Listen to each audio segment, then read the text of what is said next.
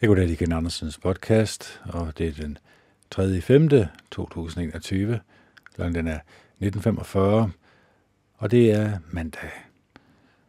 Og hvad skal vi tale om i dag? Ja, det er spændende, var.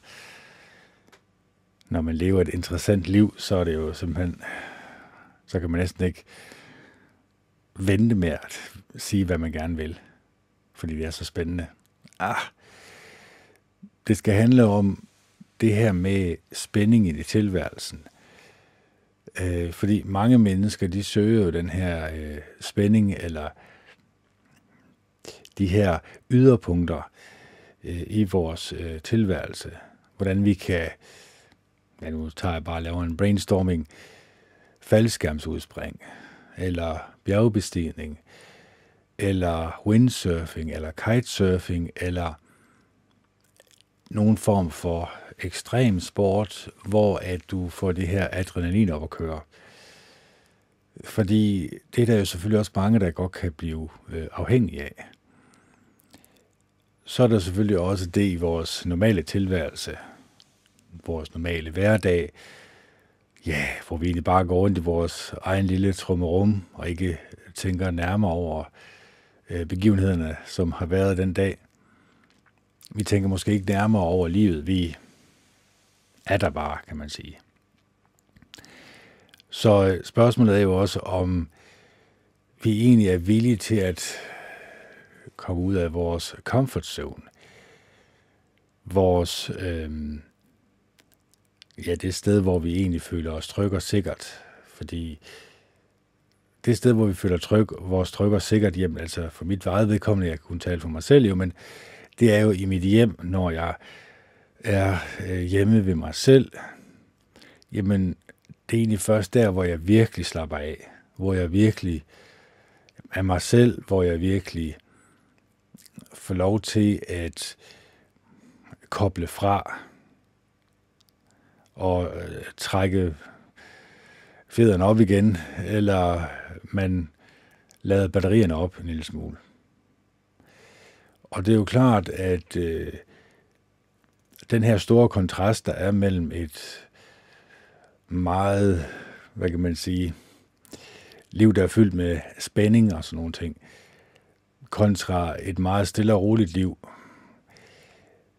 Det er jo klart, at flere og flere mennesker har måske kunne, eller skulle kunne indse, eller er tvunget til at blive nødt til at indse, at sådan er det bare i øjeblikket. Altså, nu er det selvfølgelig ved at begynde at åbne op igen, det er jeg godt klar over, det har jeg også forklaret øh, spalte op og spalte ned, hvor hvordan jeg mener, eller hvordan jeg mener om de her ting med pas og sådan noget. Men øh, også med, med, med prik og alt det her. Men lad det nu ligge. Det er der ingen grund til at beskæftige sig med, fordi så bliver jeg ikke kun mig selv i et dårligt humør, men også jer, der lytter med selvfølgelig. Øhm, så det her med at finde spænding i tilværelsen, eller det her med at føle, man virkelig er i live, man virkelig, og, og mange gange, når man føler sig virkelig i live, så har det også noget med livsglæde at gøre. Hvad gør dig glad og lykkelig? Er det at gå en tur i skoven? Er det at tale med gode og nære venner? Er det at du føler dig elsket og øh, værdsat af andre mennesker? Er det, at andre mennesker også viser deres værdsættelse i handling? At de måske endda ikke kun ringer til dig eller sms'er med dig, men faktisk også er der ansigt til ansigt. Fordi det er jo den bedste form for kærlighed, man kan vise et andet menneske. Det er jo at være til stede for vedkommende. Så det her med at være til stede, når man siger meditation, hjælper, øh, nu kan jeg kun tale for mig selv igen, men det hjælper i hvert fald mig til ligesom at få styr på mine tanker, og øh, sådan gå lidt dybere ind i at finde ud af, jamen, hvad tanker er det egentlig, der rører sig, og hvordan kan jeg skrue ned for volumeknappen på de måske ikke så rare tanker, og skrue op for de mere positive tanker.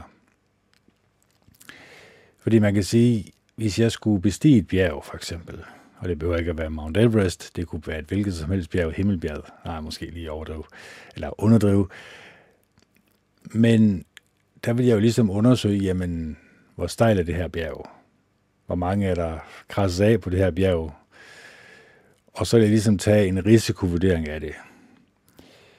Men i det, jeg gør det, så er der jo også, jeg eliminerer en lille smule spændingen for det uvisse.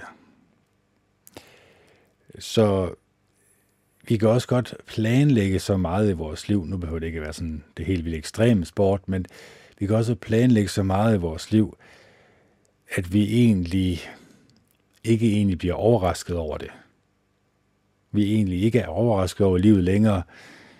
Ja, vi spiser, vi drikker, vi ser noget fjernsyn, vi er på Instagram og Twitter, og vi ser nogle videoer af folk, der åbner nogle, endnu en pakke Pokémon, eller spiller noget Minecraft, eller et eller andet, så vi kan få tiden til at gå.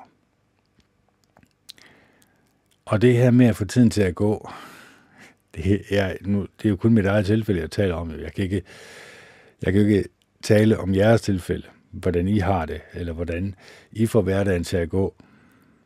Men når jeg går dybere ind i mig selv, så kunne jeg jo selvfølgelig godt tænke mig, at der var måske lidt mere spænding i hverdagen. Men når man har et arbejde, man skal stå op til, man synes, man egentlig har et ansvar for at tjene sine egne penge, jamen, så er der måske heller ikke så meget brug for det her spænding længere. Det er jo igen, det er jo op til os selv, hvordan vi vil definere vores liv. Vi kan sådan set stadigvæk mindre grad selvfølgelig leve vores liv, som vi gerne vil. Vores frihed er jo nærmest taget fra os, og vi får dem nok ikke igen. Det skal vi nok ikke regne med. Så you have to work with what you got, som man siger. Du bliver nødt til at arbejde med, hvad du har. Og hvad muligheder er der i samfundet for en, som ikke vil have det her pas, og ikke vil øh, have stikket, og ikke vil lade sig teste? Jamen, der kommer ikke til at være ret mange muligheder jo. For sådan en som mig, som ikke vil tage det her lykkehjul rundt om øh, de her stik her og finde ud af, om den her giver blodprop, eller den her giver varig men, eller den her sørger for, at jeg bliver steril, eller den her, den gør dit, dut og dat, så jeg kan få de her stempler i mit pas, og så jeg kan komme videre i øh, tilværelsen, så jeg kan blive social igen. Så staten har egentlig bestemt, hvad du skal gøre for at blive social igen. Så man kan egentlig sige, at vi mennesker er puttet i et øh, fængsel. Et åbent fængsel, ja, det er selvfølgelig rigtigt nok, men vi er stadigvæk på en eller anden måde sat med fodlænke på. Vores frihed er begrænset, og det er ikke kun mine friheder, det er ikke kun dine friheder, det er hele verdens øh, befolkningsfriheder, der er taget bort fra dem. Og øh, hvad er enderesultatet? Jamen altså, igen, Alex og Endgame-filmen på YouTube, hvis man søger det, øh, så vil man finde ud af, at, øh, at det enderesultat, det er ikke særlig rart. Det er den ene i den kinesiske model, vi kører efter, eller de kører efter, de mennesker, som styrer spillet, de mennesker, som styrer menneskers sind og hjerte, de mennesker, som bestemmer over os, bestemmer, hvad vi kan tænke, hvad vi kan føle, hvilke meninger vi skal have, hvilke meninger vi kan have. Så de former os efter deres form. Og øh, de mennesker, som ikke øh, vil have det her, ja, de bliver jo nok på en eller anden måde udskudt af samfundet udelukket af samfundet, gjort til anden, anden rangs borgere, gør til borgere i det her nye pas, hvor at der bliver et pointsystem. Og det er klart, at de mennesker med lav point, dem må du selvfølgelig ikke omgås. Og det kan den her app jo selvfølgelig se, fordi den kan jo registrere, hvor langt du er fra vedkommende, om du har talt med vedkommende. Hvis du har det, ja, så får du selvfølgelig en advarsel eller to, og så til sidst, så mister du nogle af dine point. Så øh, det bliver altid, det bliver ligesom det skal være, det bliver fantastisk her i fremtiden. Men hvorfor laver jeg sådan her podcast, hvis jeg hele tiden hele tiden får mit sind over i det negative? Det gør jeg selvfølgelig heller ikke. Men jeg gør det for at forklare, at der er nogle mennesker, som arbejder hen imod nogle ting, som ikke bliver særlig behagelige i fremtiden. Og så er I jo blevet advaret. Så kan jeg ikke gøre ret meget mere jo. Men vi skal også videre i teksten. Vi skal også opmuntres. Vi skal også føle os elsket og værdsat. Og den første person, der kan vise dig værdsættelse og elske dig, det er dig selv. Så det handler meget om, hvordan du former dit hjerte og sind, hvordan du former dit sind til at tænke om dig selv. Så begynd at tænke mere positivt på dig selv. Begynd at tænke på dig selv som et menneske med gode og rare kvaliteter. En god og rar personlighed. Et menneske, som tænker som inden vedkommende taler. Et menneske, som prøver alt, hvad vedkommende kan, øh, for at gøre det så godt som muligt. Være så rart og et positivt menneske som overhovedet muligt. Hvordan gør vi det? Jeg kender, det er ikke lige den nemmeste opgave, du har sat dig selv til at løse, men jeg starter jo med mig selv. Det er derfor, jeg mener, at meditation er så utrolig vigtig, fordi der går du ind og arbejder på dit sind, dit hjerte, din mentalitet, hvem du er som menneske, de tanker, som popper op sådan uvilkårligt, den her indre stemme, som måske ikke er særlig rar og behagelig. Når man begynder at arbejde med de her ting, så begynder man også at kunne forme sit sind og hjerte, sådan som man gerne vil have, at det skal formes. Hvad jeg mener med det, det er, jamen, hvis du gerne vil være et næste kærligt menneske, ja, så bliver du nødt til at vise din næste kærlighed i handling. Det er ikke nok med at sige det højt, selvfølgelig. Det skal også være sådan, at andre mennesker, øh, når de skal beskrive dig, siger, det er et meget næste kærligt menneske. Det er et, det ved jeg selvfølgelig godt, det er der ikke ret mange, der vil bruge det udtryk. Men hvis du viser andre mennesker kærlighed, venlighed, opmærksomhed, inderlig hengivenhed, at du oprigtigt bekymrer dig om andre mennesker, tænker på dem, som du tænker på dig selv, ønsker dem så god og rar en tilværelse, så god og rar et liv som overhovedet muligt, at du ønsker, at de skal være lykkelige og glade. Hvis du mediterer over det i x antal timer om dagen, man kunne egentlig godt ønske, at ja, det var noget, man egentlig gjorde til sin livsfilosofi. Det var egentlig det, man fokuserede 99 procent af sin tid på. Det var egentlig at meditere over de næste kærlige kvaliteter i mennesker, hvordan vi kan give udtryk for dem, og hvordan vi kan undertrykke de negative egenskaber. Og det er egentlig ret simpelt, hvordan vi undgår de negative egenskaber, negative personlighedstræk, negative følelser. Nu siger jeg, at det er nemt, men at få det ud i praksis kan godt være svært. Det er nemt at tale om. Det er jo egentlig bare den skraldespand, som vi alle sammen slæber rundt med. Jeg kan definere min egen skraldespand, jeg kan ikke definere jeres, for det er op til jer selv selvfølgelig. Men min skraldespand, den indeholder voldelige computerspil. Film, som portrætterer menneskers dårlige egenskaber. Voldelige spil, voldelige film. De asociale medier, Facebook, Twitter, Instagram. Og så mainstream media, som konstant lyver for os, konstant prøver på at forme vores sind og hjerte efter deres for godt befindende. Og det handler jo selvfølgelig om, at vi altid skal frygte. Vi skal altid frygte den næste krise. Vi skal altid frygte den næste store konfrontation. Så øh, hvis du begynder at analysere det, du putter ind gennem øjnene og ørerne og finder ud af, det har egentlig rigtig meget med de negative menneskelige egenskaber at gøre, jamen så er der kun et godt råd, jeg kan give, og det er, hold dig væk fra det. Løb væk fra det. Lad være med at begynde at kalde godt for ondt og ondt for godt. Lad være med at sige til dig selv, jamen, voldelig computerspil, det påvirker da ikke mennesker i en negativ retning overhovedet. Hvordan skulle det kunne gøre det? Det er da bare mig, der i en virtuel verden slår en masse mennesker ihjel. Ja, I kan godt høre det, ikke også? Det giver jo ingen mening.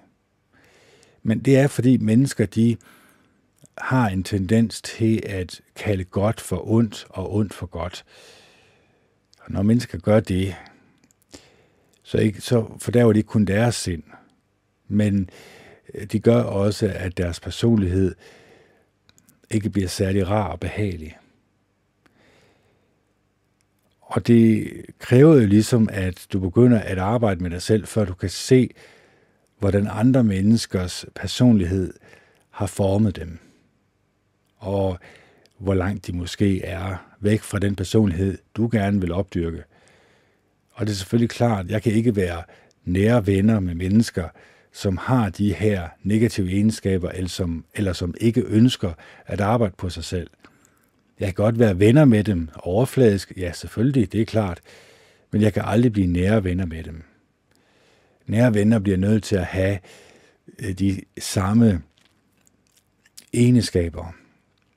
De bliver nødt til at arbejde hen imod øh, det her med at kunne elske sig selv som i sin næste. Det her med, at jeg tænker gode og rare tanker om dig, og så håber jeg selvfølgelig også, at du tænker gode og rare tanker om mig.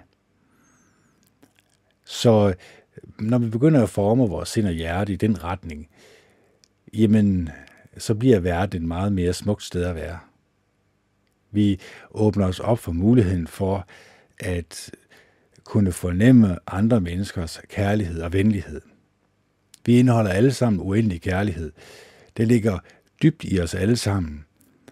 Men fordi vi er gode til at opdyrke de negative egenskaber, det ligger lige for, det er jo det, vi bliver fodret med fra skraldespanden hele tiden, jamen, så har vi ligesom puttet en hel masse skrald oven på den her uendelige kærlighed. Så den her uendelige kærlighed, den ligger latent i os alle sammen.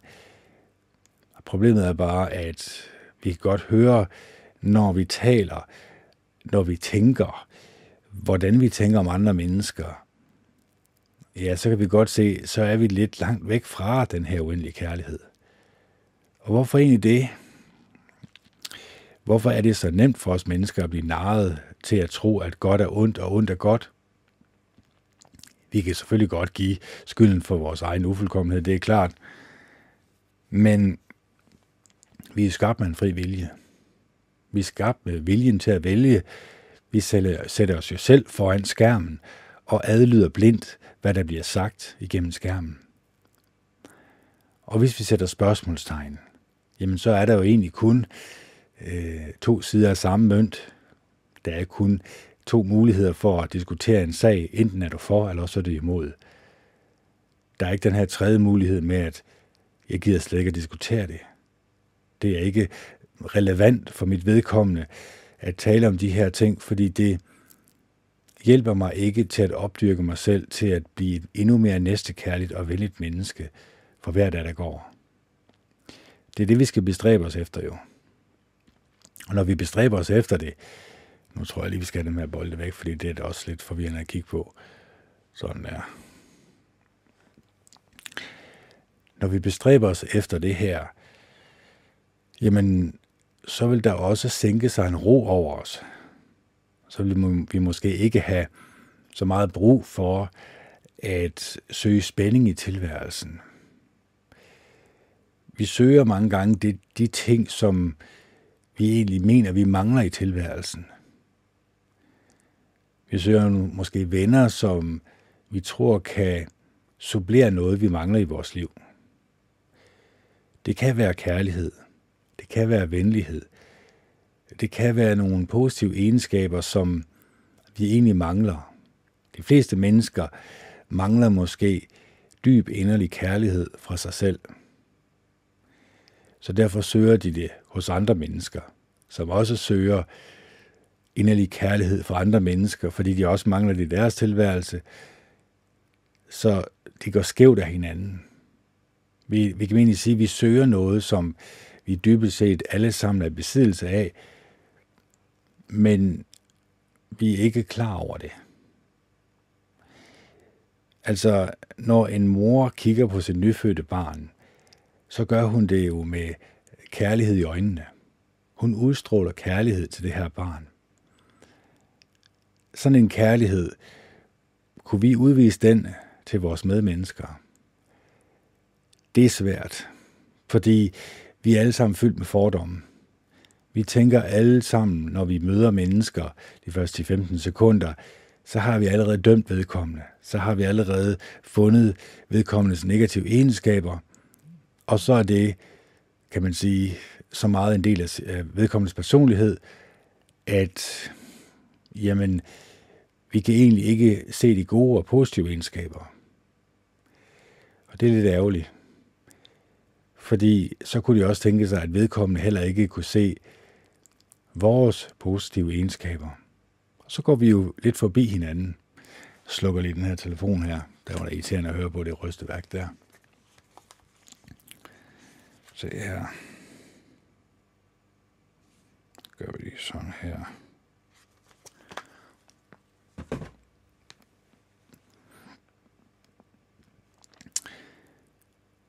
Fordi vi mennesker, vi gør jo alt, hvad vi kan for at søge den her kærlighed. Det er jo egentlig det, vi måske endda bruger hele vores liv på. Men vi søger det nok de forkerte steder. Vi skulle nok egentlig tænke, at det er inde i os selv, vi skal begynde at arbejde. Vi skal begynde at forme det her sind, som vi gerne vil have det. Og det gør vi jo ved at begynde at tænke dybere over, hvad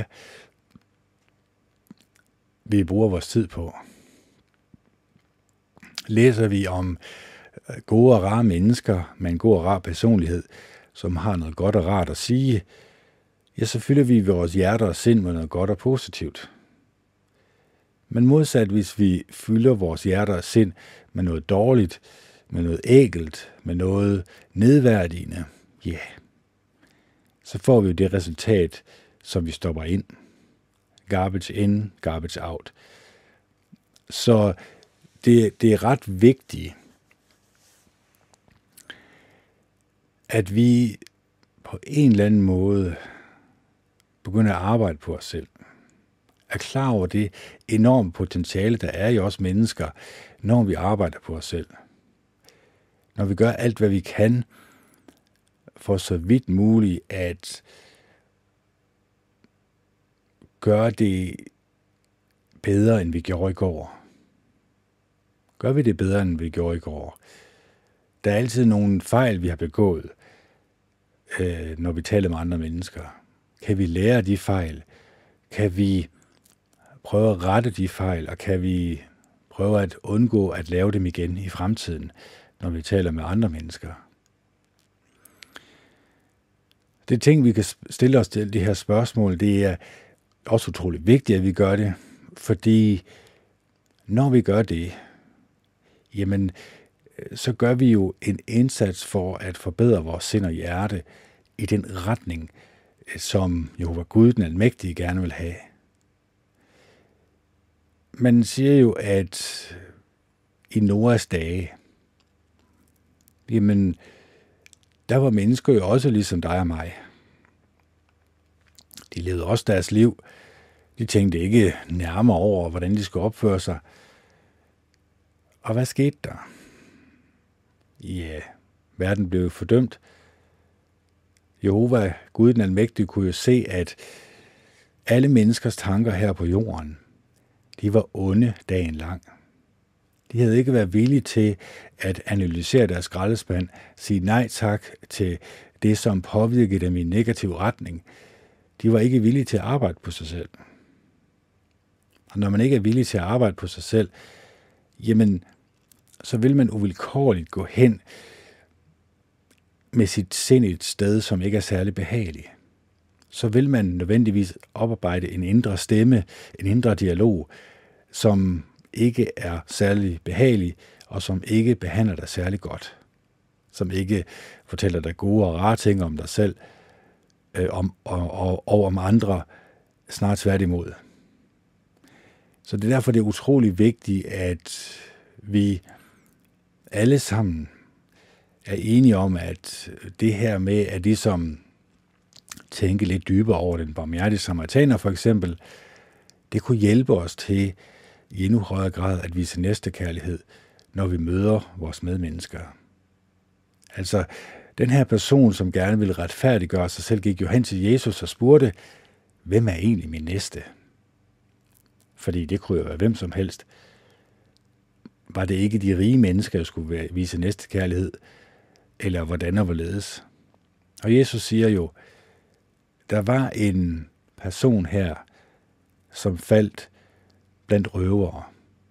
Han blev efterladt som halvdød i grøften. Så kom der en levit forbi. Han fyldte inderlig vemmelse over for manden. Han følte sig frastødt, så han gik over på den modsatte side af vejen. Så kom der en præst forbi. Han, fik, han følte også vemmelse over for manden, og gik også over på den modsatte side af vejen. Men der, så kom der en samaritaner forbi. Han fik øje på manden, der lagde der i grøften og var blevet slået af røverne her. Han fik inderligt ondt af vedkommende. Han forbandt vedkommende sår.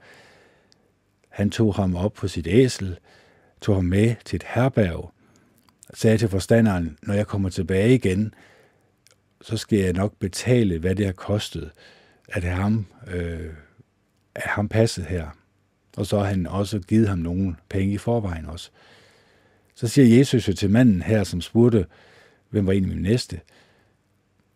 Så siger han, hvem synes du har gjort sig til næste over for manden, der faldt blandt røverne? Så siger han jo til Jesus, ja, det var selvfølgelig ham, som viste barmhjertighed. Så siger Jesus jo til ham, så går du ud og gør det samme selv. Så går vi ud og gør det samme selv. Ja, det, det er jo en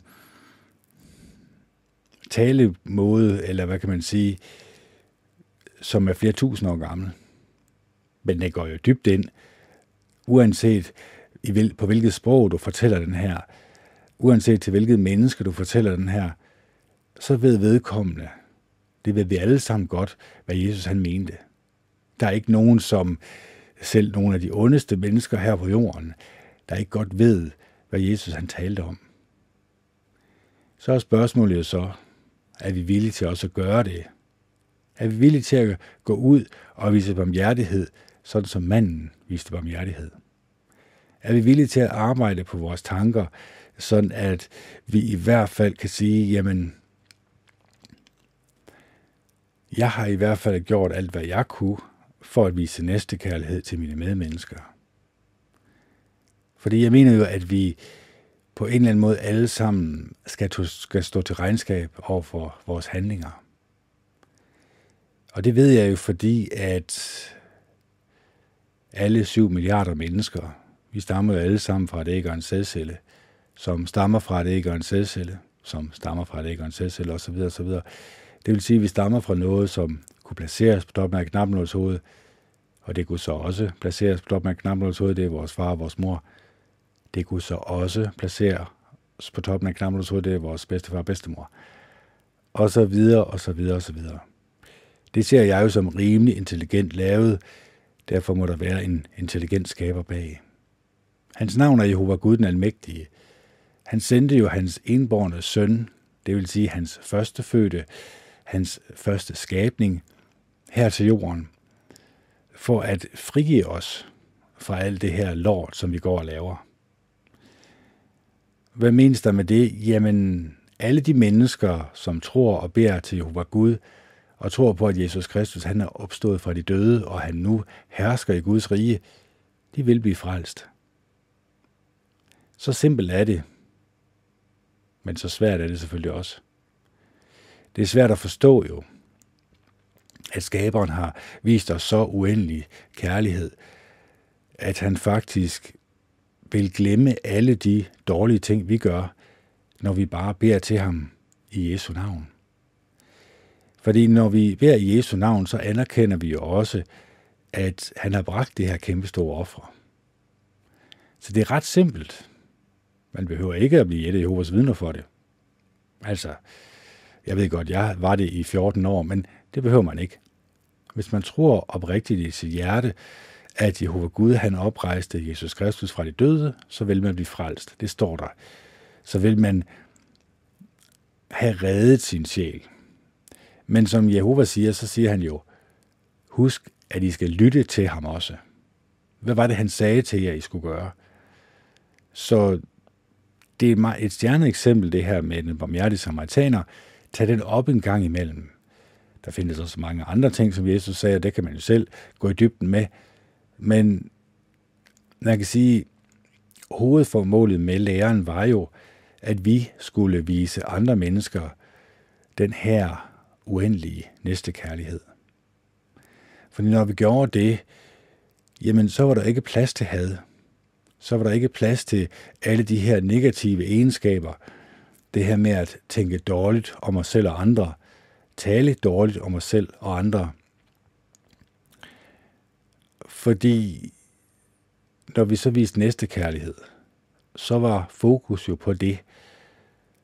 Og så er det meget svært at have de her to modstridende øh, følelser øh, på én gang. Det kan ikke lade sig gøre.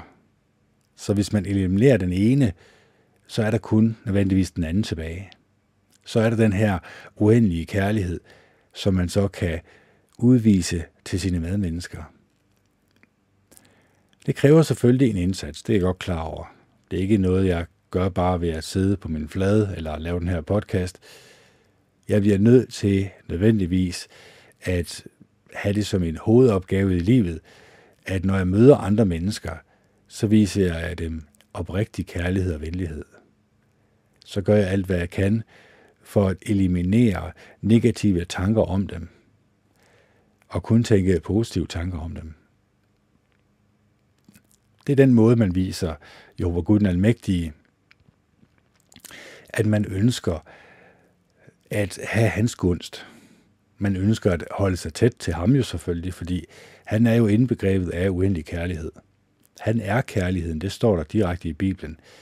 Så hvis vi gerne vil tæt på kærligheden, så bliver vi også nødvendigvis nødt til at udvise kærlighed til andre mennesker, til alle mennesker, uanset hvem de er, uanset om de er onde eller gode.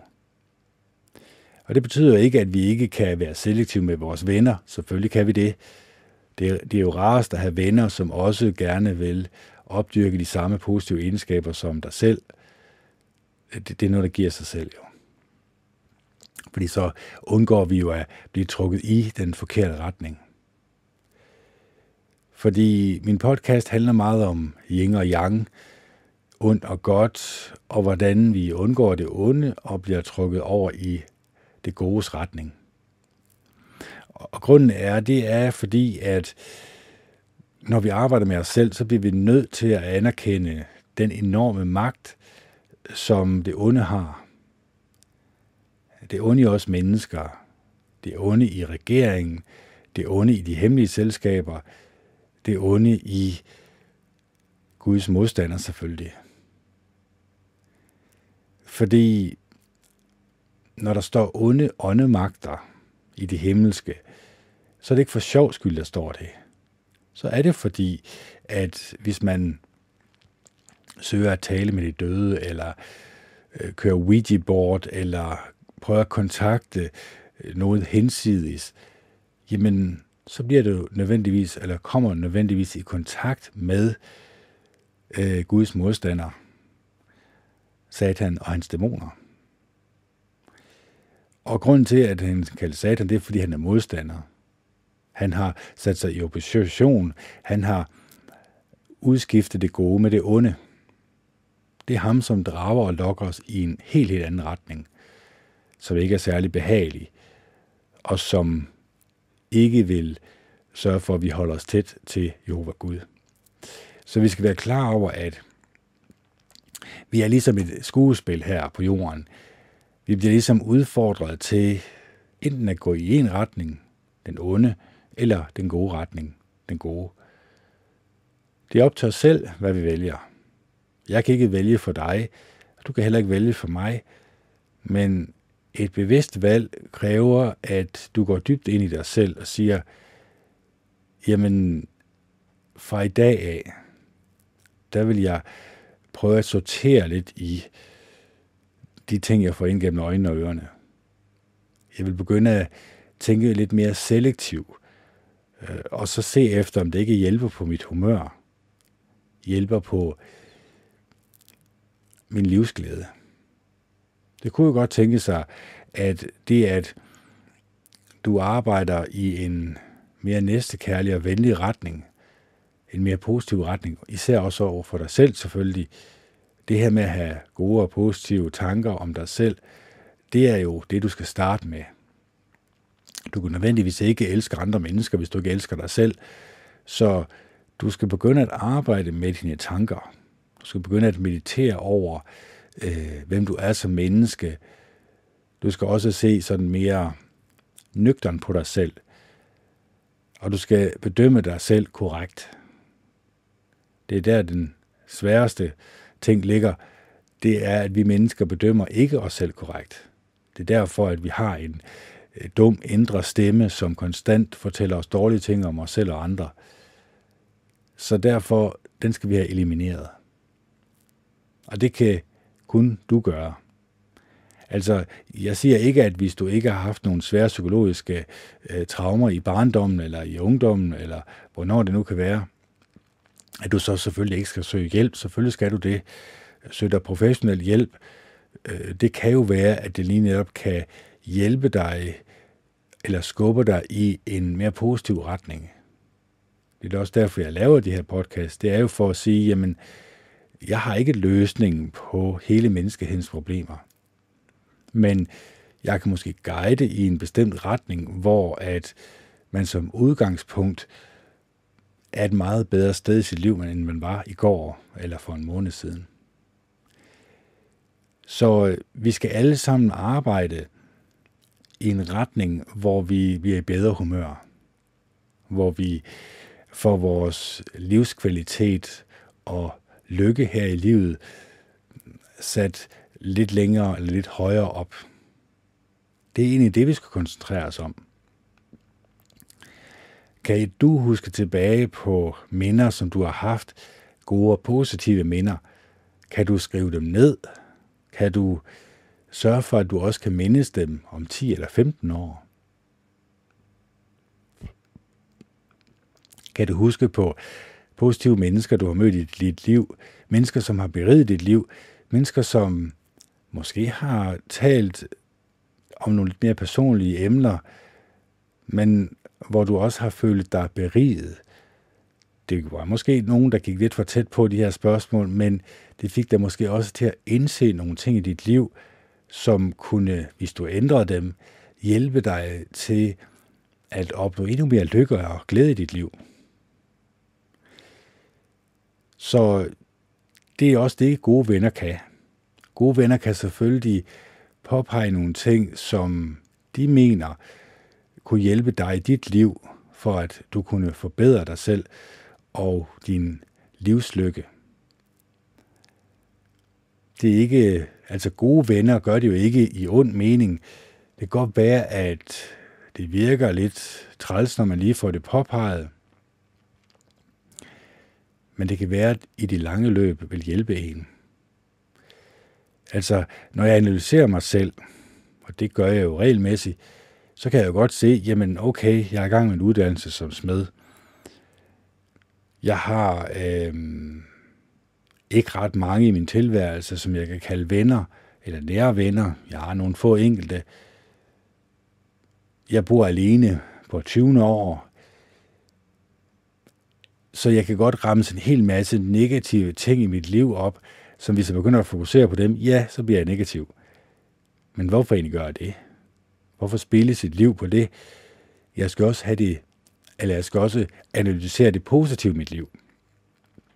Jeg har et regelmæssigt arbejde. Det vil sige, at jeg kan som nogenlunde sørge for mig selv. Øh, jeg har varme på huset. Jeg har et hus. Jeg har en bil. Jeg er mobil sådan set.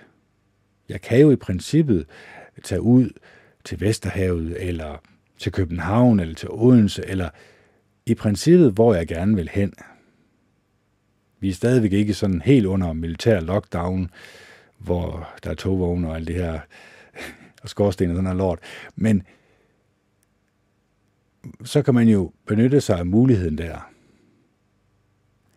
Så det får at sige, jamen, når vi ligesom tænker lidt nøgterne over vores eget liv, så kan vi jo godt sige, ja, det er lidt negativt. Ja, der er, der er nogle ting, jeg mangler i mit liv for at blive lykkelig. Men hvorfor så ikke skrive dem ned? Hvorfor så ikke arbejde hen imod de mål? Altså, det er jo ret simpelt. Hvis jeg vil være smed, så, så bliver jeg nødvendigvis nødt til at få en lærekontrakt. Jeg bliver også nødvendigvis nødt til at, øh, at, at, at melde mig til skolen. Fordi hvis jeg ikke gør det, ja, så står de der lidt måbende der, når jeg kommer i august måned, hvad du har meldt dig på her. Så jeg bliver nødt til at gøre en indsats. Jeg bliver nødt til at stræbe efter at nå mit mål. Det er at blive en Ulla Kleinsmed. Så bliver jeg nødt til at gøre en indsats for det. Jeg kan ikke, jeg kan ikke tage den uddannelse hjem fra sofaen af. Og så er der også andre ting, man godt kunne stræbe efter i livet. De fleste mennesker, de, hvis de ikke har en kæreste, så savner de en kæreste. Hvis de ikke har børn, så savner de børn. Hvis de ikke har øh, vundet lotto-millionerne, så savner de lotto-millionerne. Altså, der er en hel masse ting, som vi mennesker godt kan savne. Fordi vi tror, at det, når vi får dem, jamen, så bliver vores liv meget, meget bedre. Så bliver vi mere lykkelige. Så kommer vi et sted hen, hvor det er mere behageligt at leve. Det er fuldstændig rigtigt. Børn kan godt berige ens liv, men der er jo også mennesker, som vælger det fra. Har de så valgt et dårligere liv, fordi de valgte det fra? Ikke nødvendigvis. Altså, når vi nu siger, at vi selv kan vælge, ja, det kan vi. Men samfundet har jo også det, der hedder gruppepres. Så bliver du presset til at tænke, jamen hvis du ikke har en mand, eller hvis du er en mand og ikke har en kvinde, eller hvis du ikke er en mand og har en mand, altså hvis, ja, jeg skal tage alle øh, de her øh, med i dag jo, jamen så er du ikke lykkelig. Og, og det er jo lidt forkert at tænke på den måde, fordi jeg kan kun for mit eget vedkommende sige, jamen, jeg har det egentlig godt og rart. Jeg er egentlig tilfreds med tilværelsen. Der er ikke noget, jeg sådan mangler fysisk. Jo, selvfølgelig kunne jeg da godt øh, tænke mig at have en kæreste. Det kunne da være rart. Men jeg har jo også vejet lidt for imod.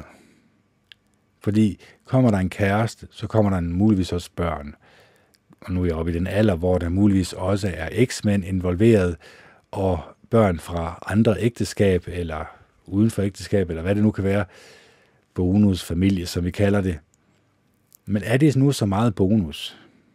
Fordi det vil jo måske endda skabe unødige konflikter i mit liv. Så hvorfor så ikke undgå dem? Hvis det bare er det seksuelle, der trækker, ja, men så kan jeg nok godt finde nogen, jeg kan have sex med. Det er nok ikke det helt store problem. Men, øh, men vil det gøre mig lykkelig? Det kan jeg jo også analysere mig frem til. Ja, selvfølgelig lige i øjeblikket, når man har sex, så er det jo rart nok. Men øh,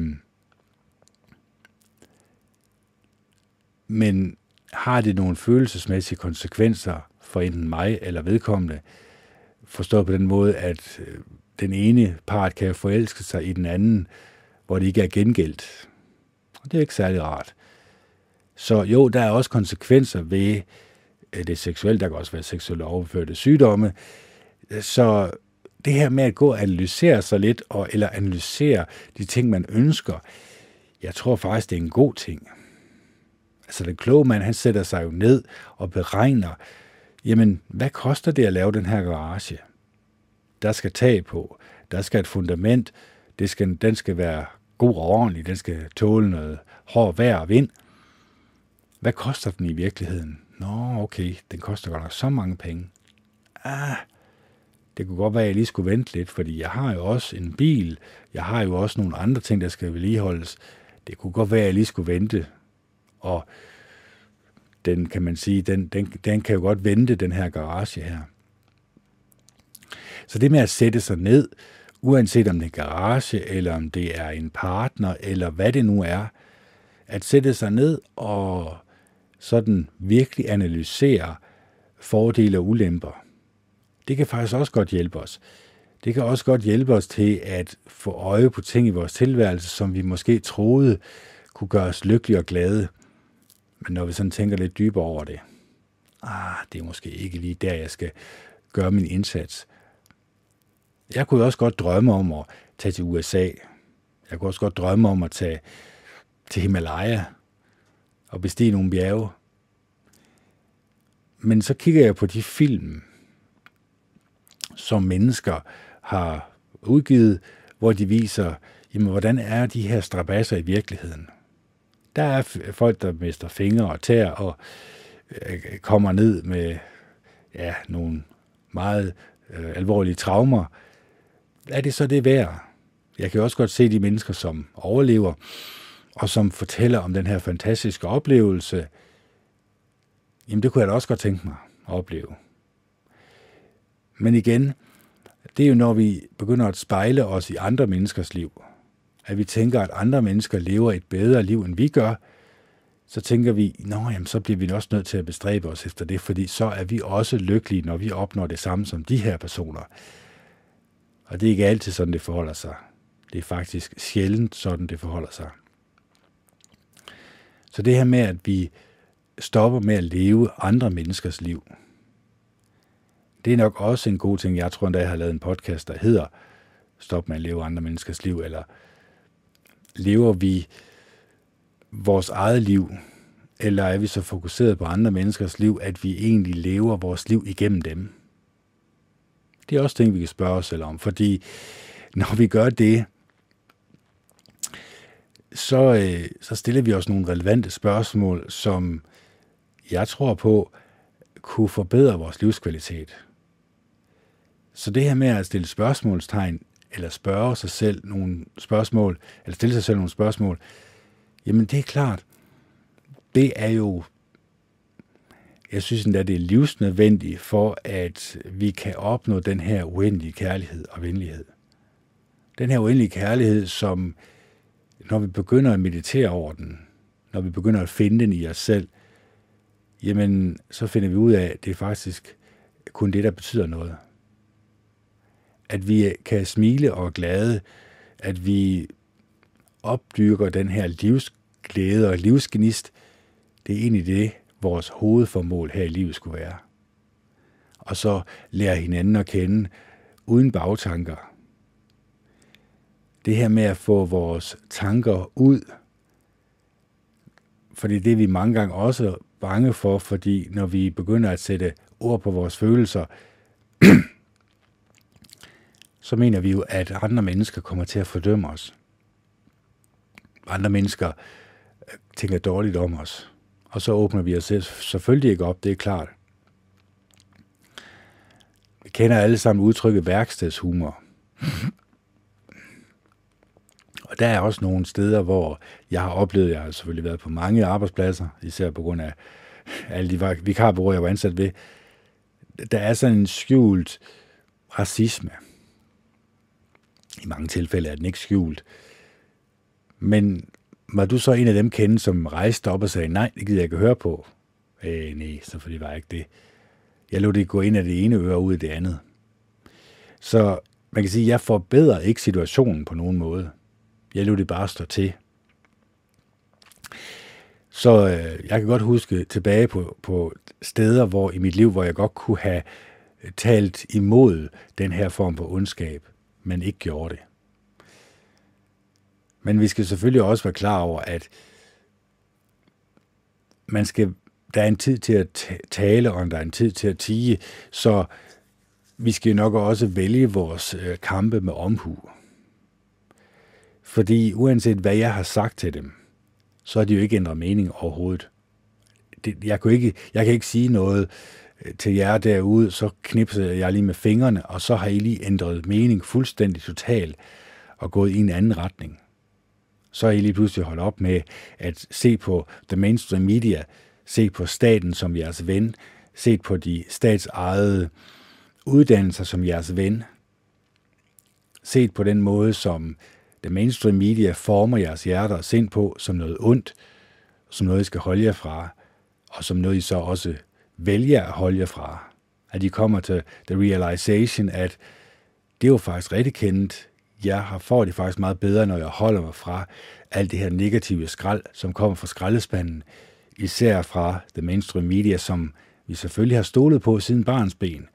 Og derfor er det selvfølgelig også svært for os at acceptere, at den store stat, eller den store moder, eller aviserne og der mainstream media, som bliver kontrolleret af staten, at den kunne lyve for os, at den kunne føre os bag lyset, at den kunne sørge for at formørke vores sind. Men det er det, jeg mener, der er sket. Og når I kommer til den konklusion, så kan I også begynde at arbejde i den retning, som jeg mener er bedst for jer. Så kan I sige nej tak til det. Så kan I ignorere det. Så kan I gå på en anden vej. Kærlighedens vej. Vejen, som fører til ja, evigt liv på en paradisisk jord. Hvis alle mennesker sagde nej tak til ondskaben, de ondskabsfulde tanker, at opdyrke ondskabsfulde personlighedstræk, sagde nej tak til alt for skraldespanden, jamen så var vi jo egentlig i paradiset. Fordi så sad vi alle sammen og mediterede over det næste kærlige menneske. Hvordan kan jeg forbedre min livsglæde og livslykke? Hvordan kan jeg som menneske forbedre mig selv? Hvordan kan jeg forbedre den måde, jeg tænker på mig selv og andre mennesker på? Hvordan kan jeg begynde at arbejde hen imod et sted, hvor jeg ikke er så fordømmende længere. Ikke tænker negative tanker om andre mennesker, men gør alt, hvad jeg kan for at tænke de mest næste kærlige tanker overhovedet, som kan lade sig gøre for et menneske. Så det er for at sige, at vi kan, vi kan nemt komme på afveje, men vi kan også nemt vælge den anden vej. Det er op til os selv. Og jeg siger ikke, at jeg har løsningen. Jeg håber selvfølgelig også, at I derude begynder at arbejde lidt på jer selv. Begynder at arbejde på, jamen hvad er det egentlig, jeg, jeg beskæftiger mig med? Nu kan jeg jo se, det, det virker meget uskyldigt, det her pokémon halløjse som hele verden er, er gået øh, nærmest til svime over, at man åbner de her kort, og så kan det sidste kort jo være et meget, meget værdifuldt kort, et meget sjældent kort, så får du lige den her endonfil, eller den her lykkefølelse. Men er det noget, der virkelig gør dig lykkelig? Er det noget, som fylder dig med glæde i din hverdag? Er det noget, som forbedrer den måde, du tænker øh, på dig selv på og på dine medmennesker? Eller er det den her konkurrenceånd, som egentlig præger hele verden?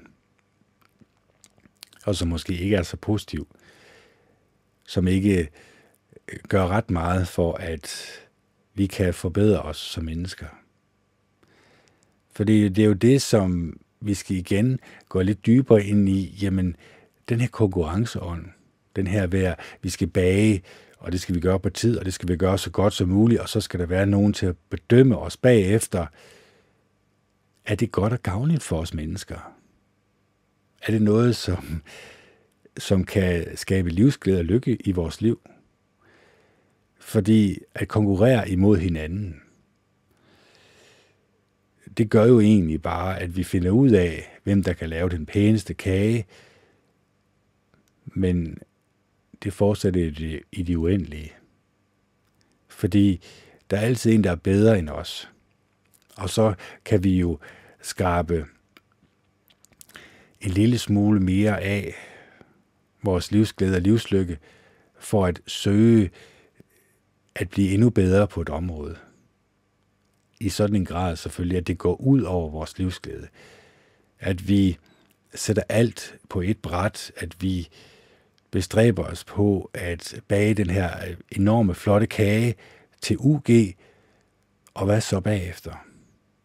Vi bygger os op sådan endorfinmæssigt set, og så crasher vi bagefter. Det er der mange, som, som gør. Fra barns ben af.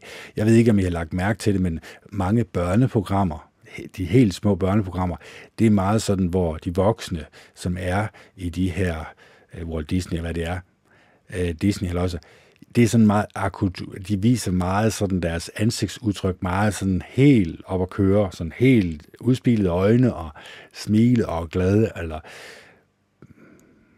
og så også meget, at der skal ske noget hele tiden. Man kan ikke bare sidde stille og tegne, der skal ske noget hele tiden.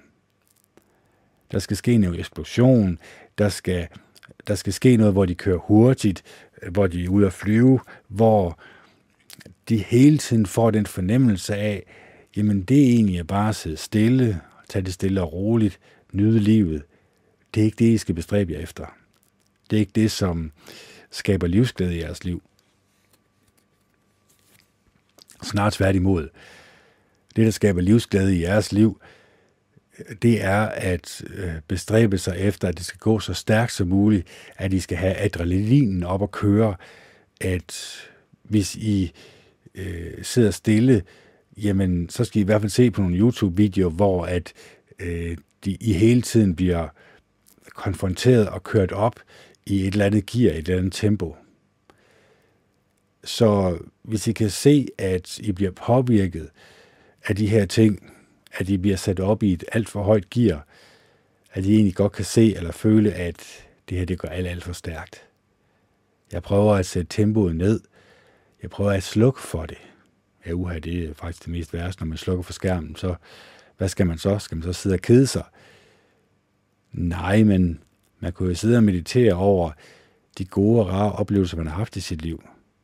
Man kunne jo også få sig en hobby, som måske kunne beskæftige sit sind og hjerte med noget mere positivt. Og så det her FOMO, som også er øh, noget af det værste, som gennemsyrer hele verden. Fear of missing out.